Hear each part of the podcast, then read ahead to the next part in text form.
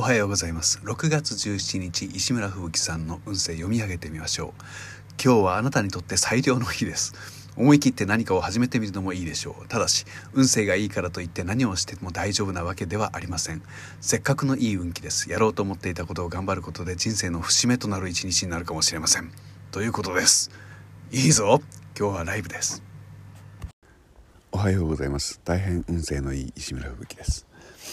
今週はいわゆる、えー、Facebook のアカウントを、えー、乗っ取られるという時代が発生したようで、えー、普段は全く交流もなくなっている、えー、お友達から「何やってんの?」っていう、えー、メッセージをいただくこと多数、えー、大変憂鬱な日が、えー、水木と続きました、えー、今日、ね、この運勢の通りいいことにいい日になりますようにと願うばかりでございます